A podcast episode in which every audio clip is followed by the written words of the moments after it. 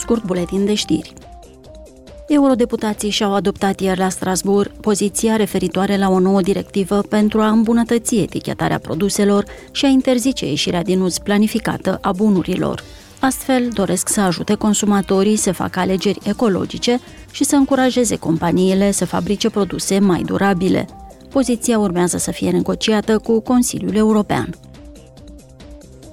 Eurodeputații au evaluat sursele de venituri din bugetul Uniunii și fac presiuni pentru a se introduce noi resurse proprii care să intre direct în bugetul european.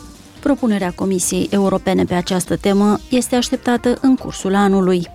Unul dintre principalele motive pentru a introduce noi surse de venituri este să ajute la rambursarea datoriilor contractate în cadrul planului de redresare al Uniunii Europene.